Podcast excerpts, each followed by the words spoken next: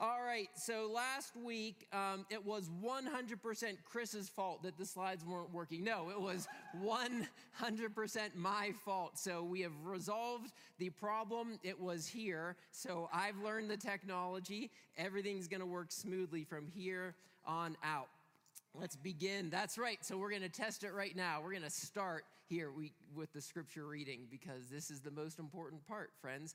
So as we continue now in our God is Green series, as we turn from the story of creation to what is unfolding in new creation with the New Testament teachings of Jesus Christ, of the epistles, and what we're going to look to in Revelation. We're going to turn now to Romans chapter 8. We're going to pick up here, starting in verse 18. This is God's word for us today. I consider that our present sufferings are not worth comparing to the glory that will be revealed in us. For the creation waits in eager expectation for the children of God to be revealed.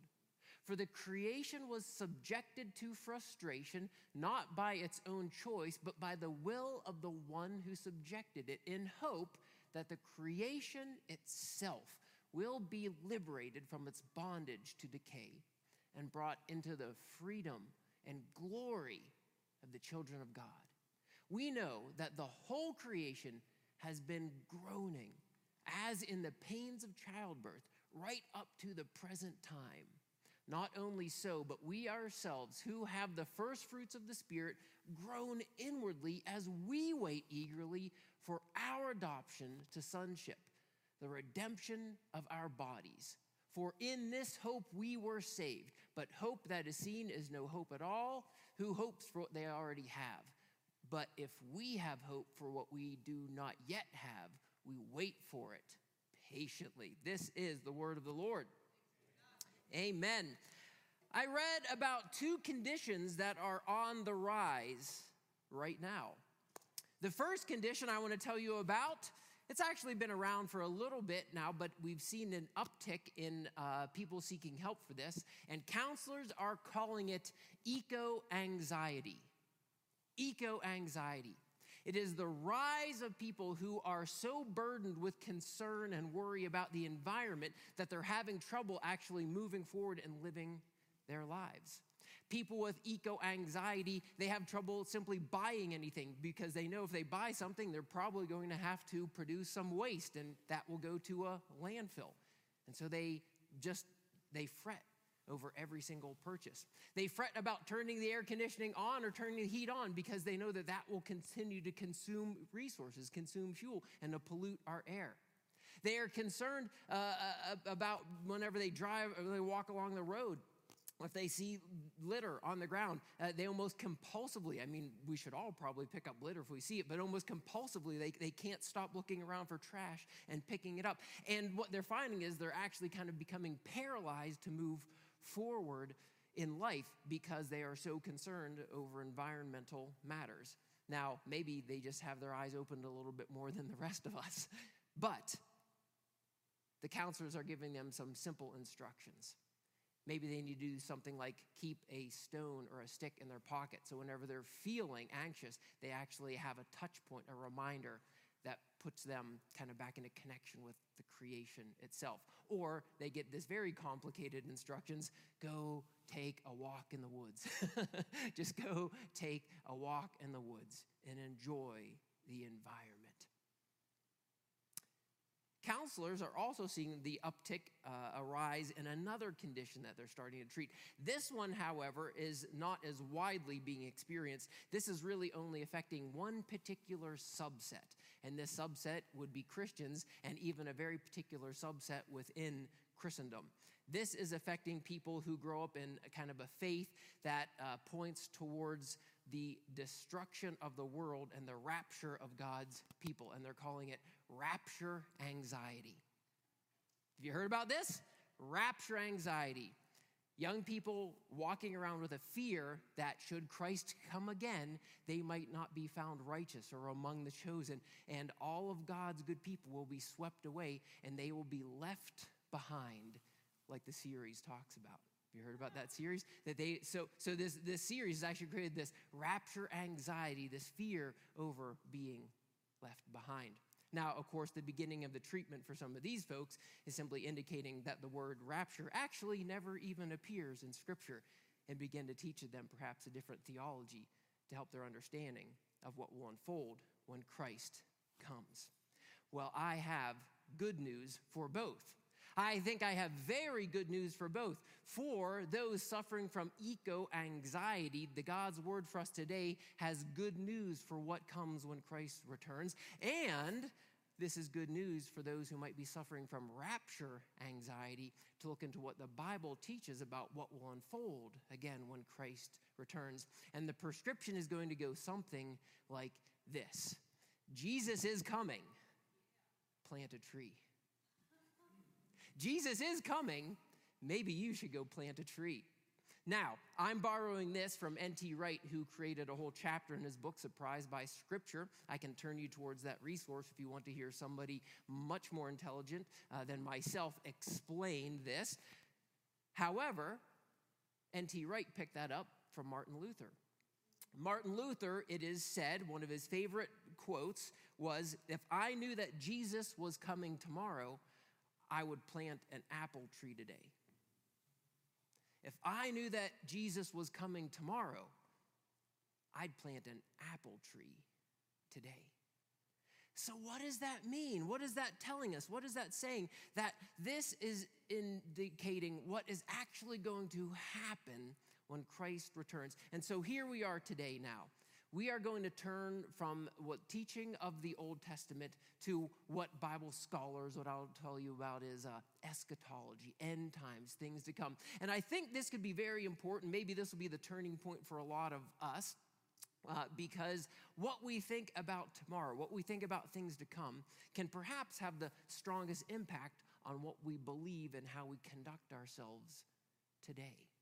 And so with that, we turn our attention towards things to come. Let me get us caught up to speed on where we've come from and where we're about to go. In week 1, we wanted to establish that God is the creator. Now, that isn't argued about too much in the church, but we wanted to really dig down into God is not just the creator, but he's also the sustainer. We don't subscribe to this kind of a deistic thought that says, well, God is just the clockmaker God, and he got things going, and he stepped out of everything. No. The scriptures reveal that God remains intimately involved in sustaining all of his creation. And then in weeks 2 and 3, we look towards our role as the stewards of God's creation. And we first dug into the role of being called to rule and have dominion.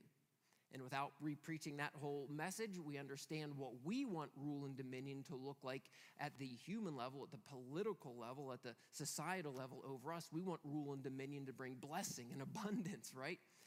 Then we turned our attention towards chapter 2 of Genesis, where that is actually spelled out in a little bit more detail, as we are told to work and to keep the creation.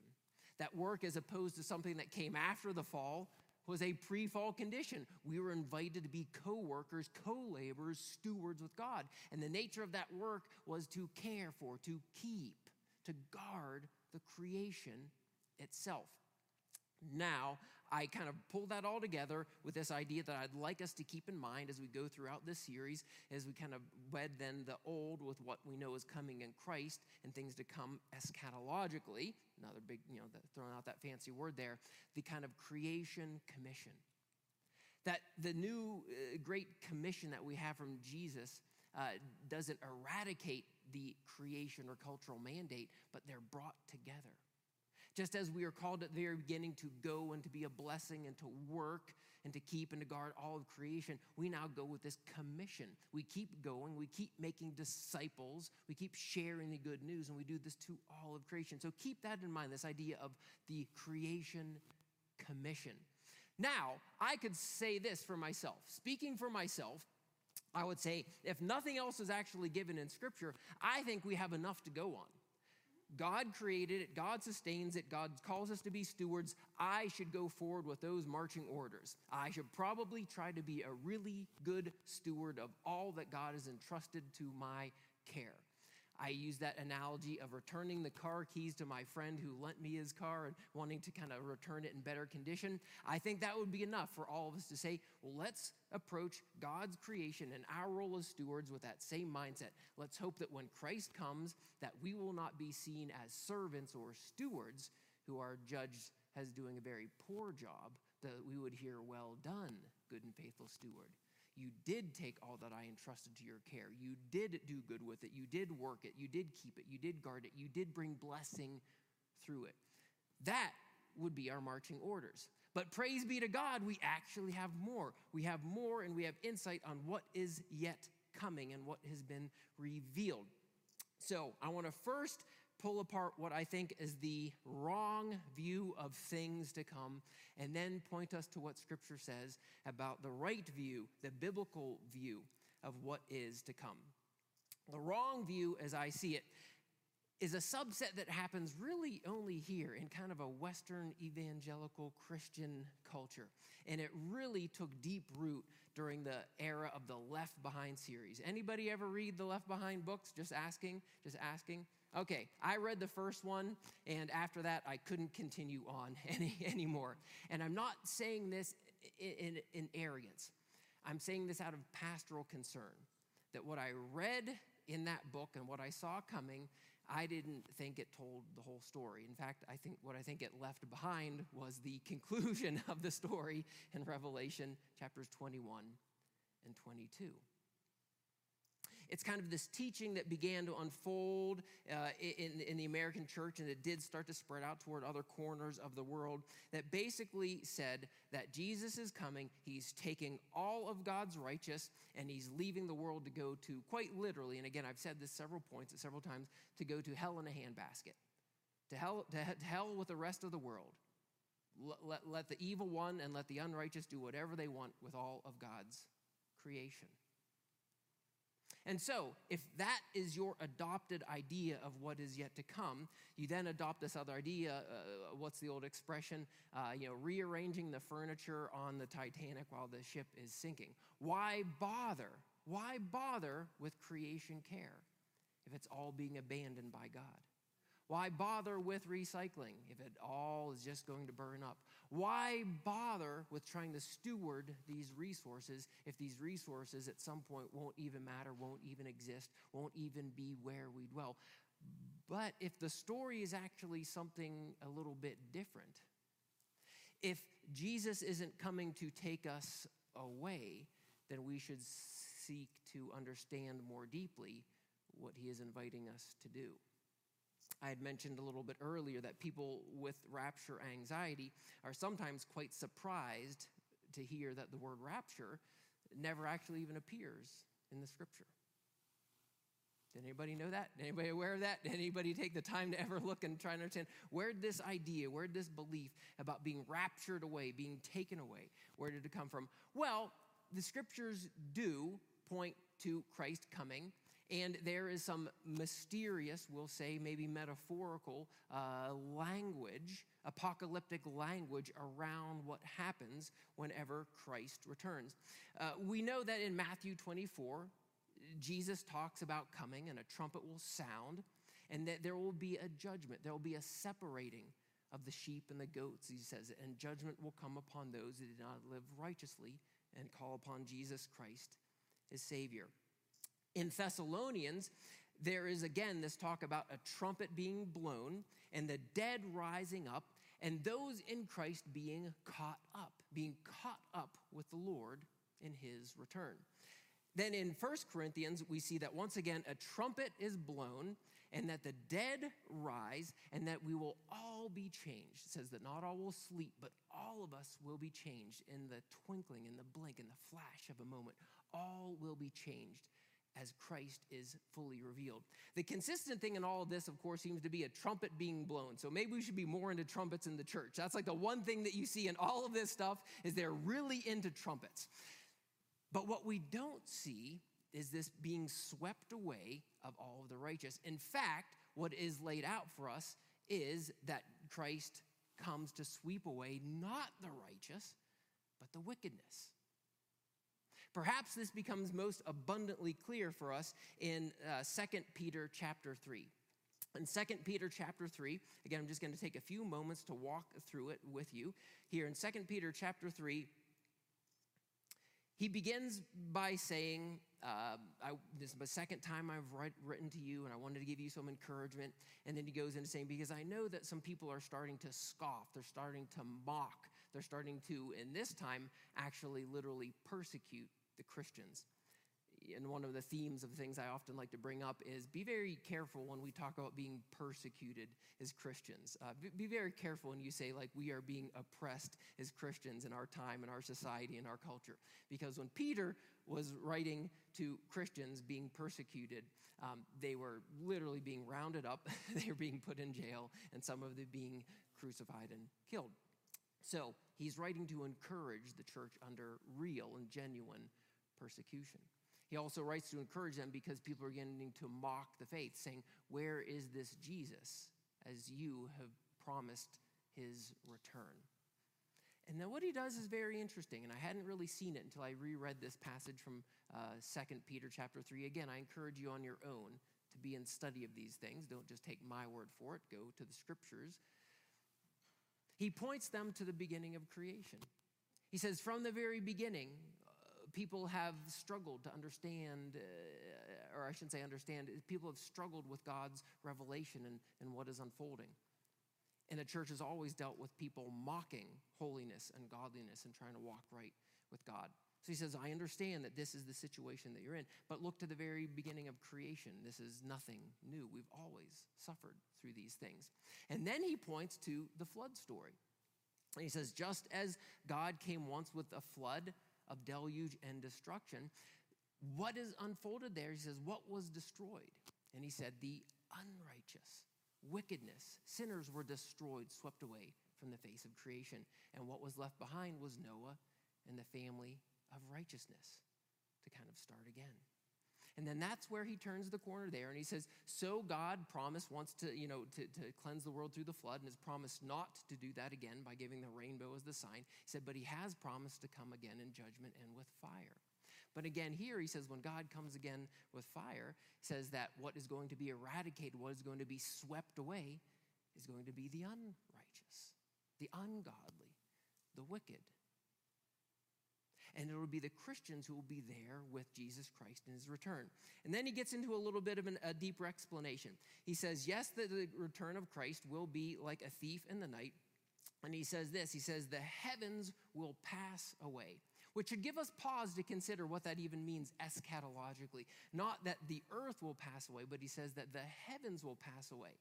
The separation between God's people on earth and heaven, where God and Jesus Christ reign, and with the heavenly host and with saints who've gone on before us, he says that those heavens will actually be wiped away as Christ and the kingdom come down to earth. He says at that moment, the elements will burn away. And now, of course, whenever he was talking about the elements, he wasn't looking at the periodic chart of the elements. Who here can remember and picture that periodic table with all of it? I can't remember all those things.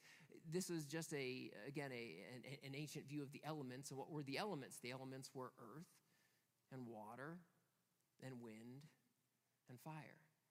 And he says these elements will come together and they will burn away. And he says then, and the truth, the reality, the things as they are, the new heaven and the new earth will be, and the word that Peter uses there, it gets translated revealed. But this is a unique word that happens only a few times in the scriptures. It's the word herisco. And it doesn't sound like anything at first, herisco. But if you listen to that second part of it, I'll kind of be playful here. Anybody remember what Archimedes shouted out whenever he discovered his Archimedes principle? Eureka. Herisco. Yeah. Eureka. Herisco. Eureka. I found it. Eureka. It's been revealed. Peter is pointing us to this eureka, this revealing moment, this moment when the new heaven and the new earth would be revealed. And so what we're left with seems to be a story not so much about God's righteous, chosen, elect ones being swept away, but Christ coming to his creation, catching up his elect, and all sin and evil and brokenness and wickedness being eradicated, destroyed, revealed for what it is, so that the righteous can dwell forever with Jesus Christ. You see, this is what the scriptures have been getting us towards from the very beginning. In Isaiah chapter 65, we hear this first promise of a new heaven and a new earth coming with God's kingdom. And then this is picked up in that prayer we just prayed a few moments ago when we say, your kingdom come, your will be done on earth as it is currently being done in heaven. Bring that will to earth. This is the promise that the angels were pointing us toward when, after Jesus gave that great commission to go into all the world, make disciples of all nations, baptizing them. He'll remind us of everything he taught us, and he'd be with us always to the very end of the age. Remember, those people were just standing around and they were just kind of looking up, wondering what now. And then all of a sudden angels appeared, and the angels said, "Why are you looking up in the sky? This Jesus who you saw ascend to heaven will return in the same way." And then we begin to have the teachings unfold. How let me get my notes here. That we begin to confess as a church that we believe in the resurrection of the body and the life everlasting. Every time we turn towards the Apostles' Creed. And then finally in Revelation in 21, where we see then in chapters 21 and 22, where Christ returns with the kingdom and the new heaven and the new earth is established. And there in that vision of the new heaven and the new earth are two trees.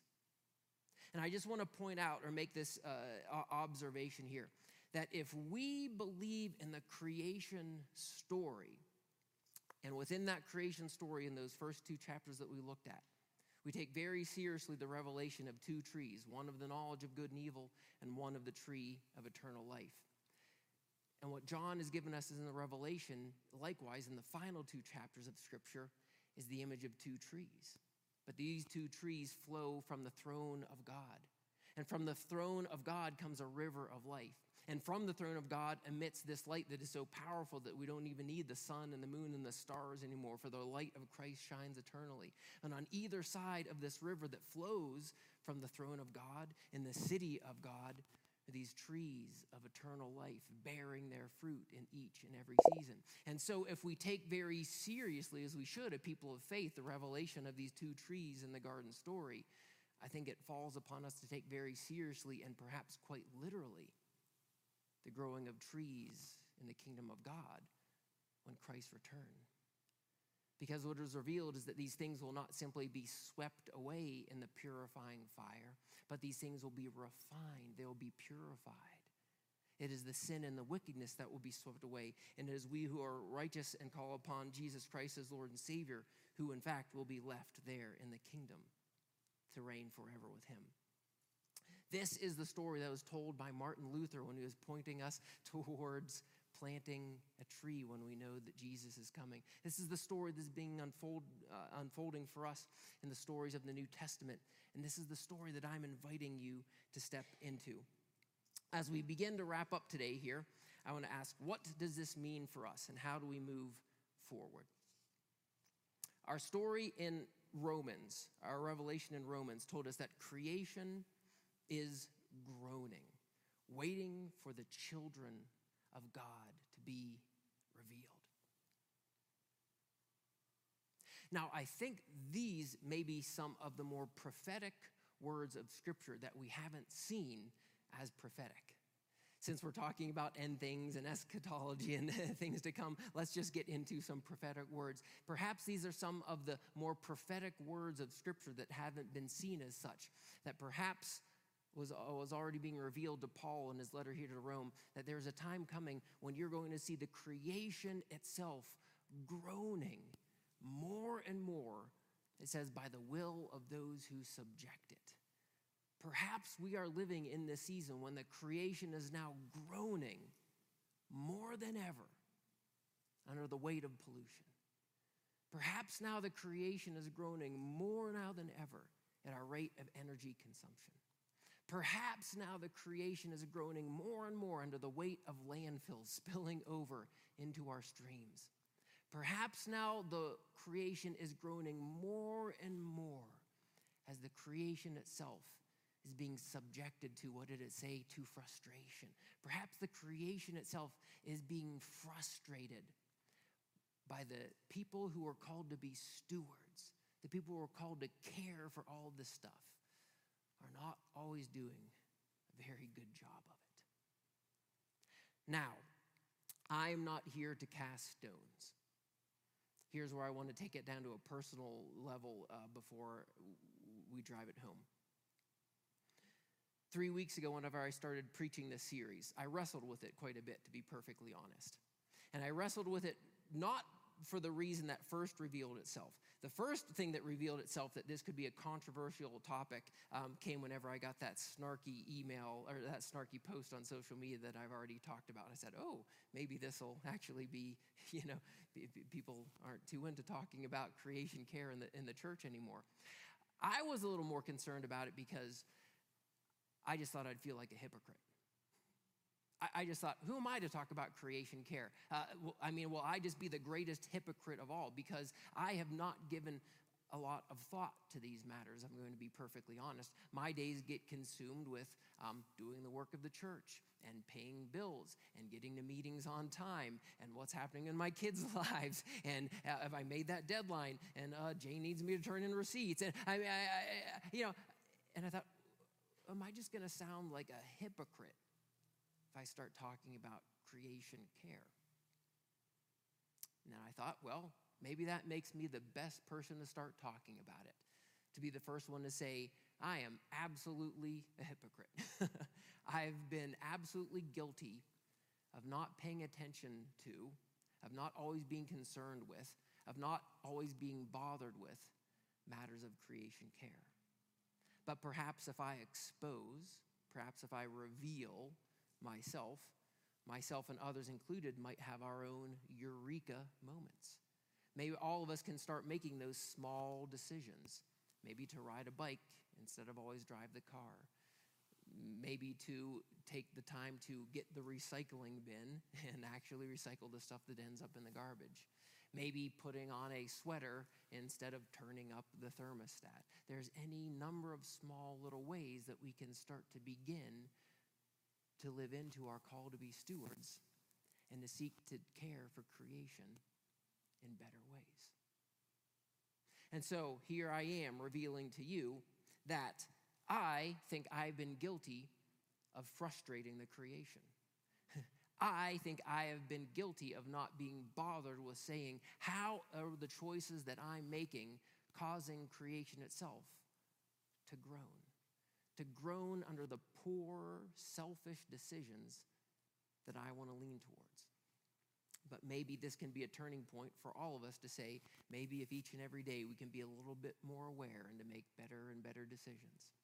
I also wanted to take this as the moment to report the good thing that came out of that post is that I have actually been invited to go to the University of Wisconsin in Madison in November, and I'm going to spend 3 days with a group of pastors who's coming under the faculty there, and we're at an event that's called Creation at the Crossroads, and we are going to begin to explore ways that our churches and our community can begin to do better at creation care. As we've begun the conversations, we're preparing for this to happen. They've already asked, what are some things happening in your church? And I want to take this again as the moment to tell you some things that are already happening in our church, so that I can talk more next week about things that we hope might happen at our church. Do you know that our church has gardens? Yes, amen. We have gardens. Praise be to God. We're trying to steward the creation with literal gardens right over there. Thanks be to God.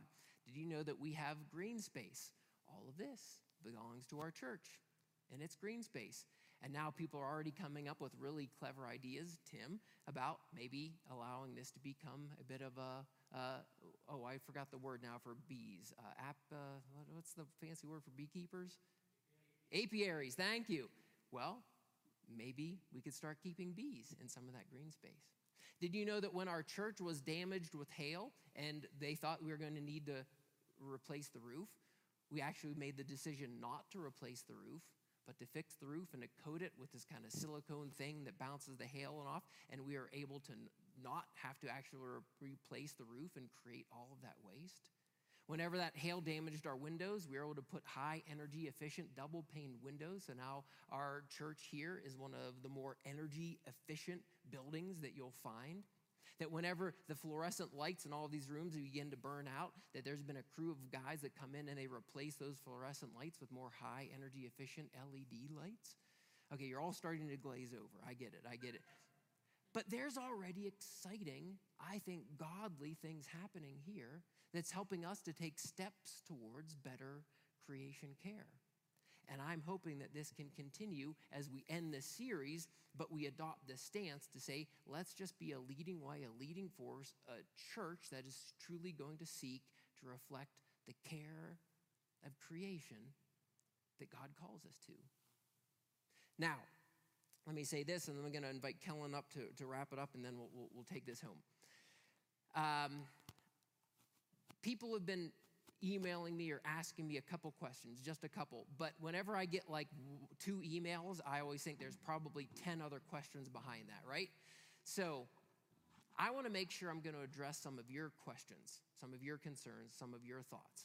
And so please, in the next week, please feel free to send me what your questions are about creation care, and I will seek to address and answer those in a way that reflects what the scriptures teach, and of course, then what we interpret that to believe we can be called to move forward with as a church community. So please don't let me miss the mark next week. Help me to address the questions, the concerns, the thoughts that maybe have arisen for you over the past 4 weeks. Got it? Understand? All right, good. If I don't get any questions, we can just have to insert my own thoughts and carry on with the sermon, but you can help me out and make it more relevant for you. Now, with that said then, as we get ready to take it out, I said that I read 2 articles that I thought were very interesting and pertinent to today's message about eco-anxiety and rapture anxiety. Well, let me wrap up with 2 other things that I read about then this week that seem rather pertinent to this discussion that we are having. The first is this. My father actually pointed this out to me. And that first week, whenever we kicked off this series and naming creation was such a big part of Adam's job, that naming and knowing and understanding the parts of creation. Remember, I went through that and we tried to name the things in Colorado. We named the state mammal. Anybody remember? Oh, man. No, bighorn sheep. Yeah, the state amphibian. The tiger salamander. So, yeah, it's crazy. One of the other things that we mentioned was the state fish. Anybody remember that was? The greenback cutthroat trout.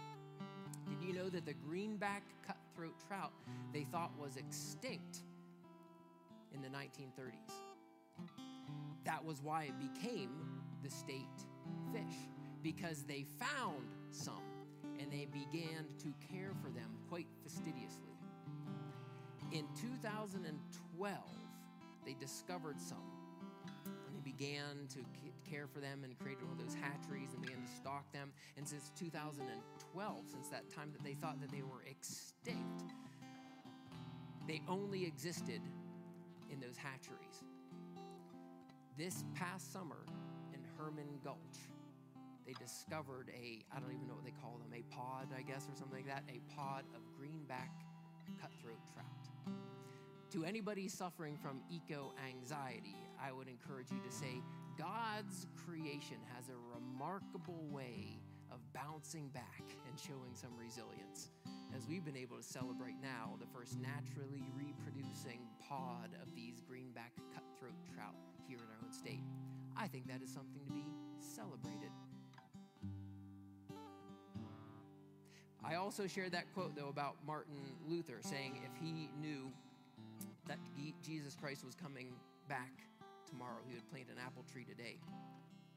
Another story of great resilience is that in 1870, the Bradford family, under the Homestead Act, put in their request to build a house, to build a barn, to build a milk house, to build a hen house, to build a blacksmith shop, and to plant an orchard in what would become known as the Ken Carroll Valley, where I live. In 1872, he completed construction of that homestead. He lived and worked on that land for 4 years, and as is so often the case in those times, tragically died in 1876. And from that time forward, almost, that apple orchard that he left behind was practically unattended. But 150 years later, yesterday afternoon, I went on a walk with my dog, and I walked into that apple orchard, and here they are. 150 years later, what was planted and nurtured for only a short season of life is still producing fruit. And that was the vision, that is the call, that is the commission that Martin Luther was pointing people towards, to what the scriptures are pointing us towards. We don't yet know what will bear fruit from the seeds that we plant today. Who knows what the little things that we do today to care for one another and to care for God's creation, what blessings they might bring to future generations. I would dramatically take a bite of this apple at that moment and in the sermon, but if I did that, I couldn't say a prayer. So let me say a prayer of blessing. We're going to sing another song. Then I'll dramatically take a bite of the apple that has existed in that land for 150 years. Heavenly Father, I want to give you thanks for your creation. And again, I want to give you thanks for the resilience, perhaps, of your incredible creation. That despite the shortcomings that bear witness under the groaning of your creation, for we know that, the air is being polluted, the streams are being polluted, the landfills can fill up with garbage. We know, we see, we watch the reels, we know there's so much environmental degradation around us. We know that the creation is groaning under some of these abuses. We want to hear this call as the children of God to be revealed. Let us reveal ourselves as good stewards. Let us reveal ourselves as individuals making good choices just to show we care for your creation. Let us reveal ourselves as a church community, making sometimes the hard decisions, but the right decisions to do the best things for creation, and trusting that all of these things are but seeds being planted that can bear fruit when you return and gather your chosen, gather your children, and you reign forever in this new heaven, in this new earth that has been promised to us. We pray this in your name, Lord Jesus. Amen. Let's worship God.